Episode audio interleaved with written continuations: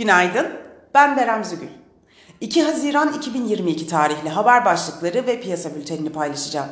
Suudi Arabistan'ın Rusya'nın petrol üretimini düşürme ihtimaline karşı üretimi arttırmaya hazır olduğu sinyalini vermesi petrol fiyatlarını düşürdü.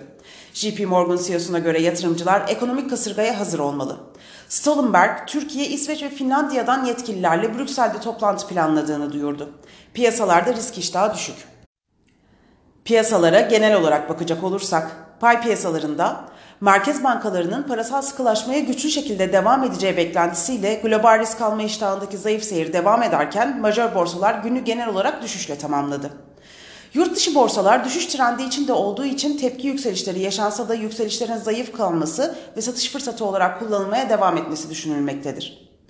Borsa İstanbul kapanışına göre ABD ve Almanya vadelileri yataya yakın karışık seyrediyor. Asya borsalarında genel olarak satıcılı bir eğilim var.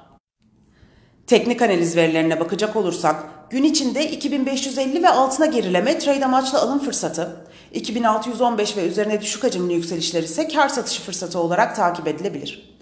Viyop tarafında ise gün içi long pozisyonlar için 2963, short pozisyonlar için 2997 seviyeleri zarar kes seviyesi olarak izlenebilir.